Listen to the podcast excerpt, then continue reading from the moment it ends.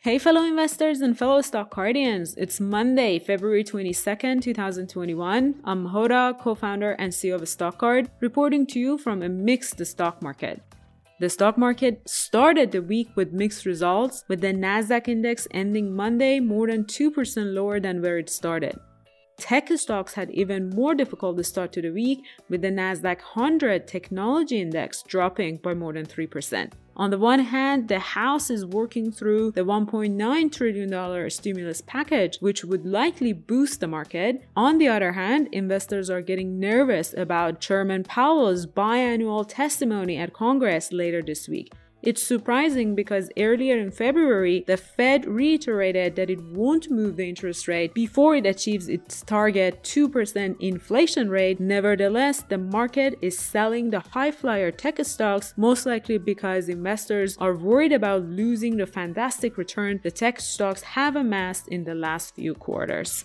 There weren't too many noteworthy winners today except the Walt Disney. Shares of Disney jumped almost 5% despite the overall sell off. The company is getting close to the launch of its Star streaming service on February 23rd, tomorrow. The Star streaming is also dubbed as Disney Plus for adults and comes with a lineup of original content and favorite adults only series such as Family Guy and other favorite shows. It would boost Disney Plus subscription price by 30% or so.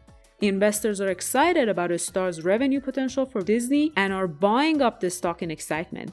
The move would make the family friendly streaming service also appealing to other people if those who don't have kids and don't know how to sing the song Let It Go from Frozen movies can also subscribe to Disney Plus. That means the company would have a bigger audience and more subscription on its way.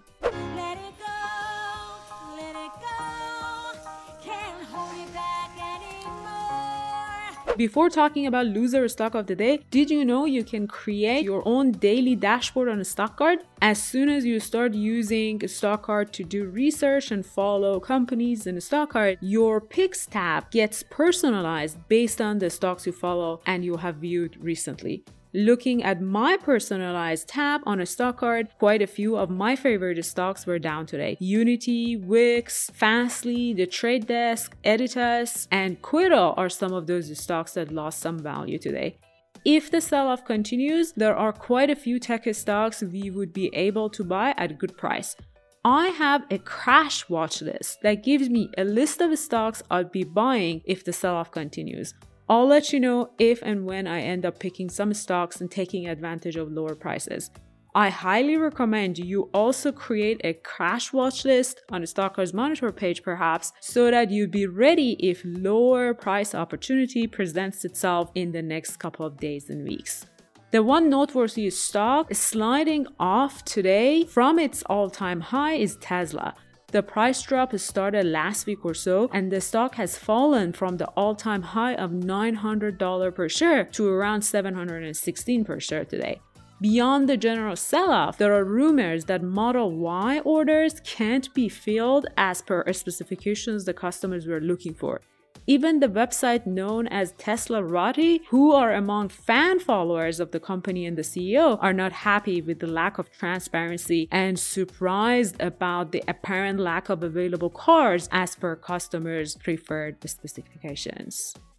As always, if you'd like to give a stock card a try and receive updates about the stocks and portfolios you're following, sign up for a 14 day free trial with promo code Roll with our CEO, all lowercase, and in one word, that gives you an additional 10% discount after your free trial.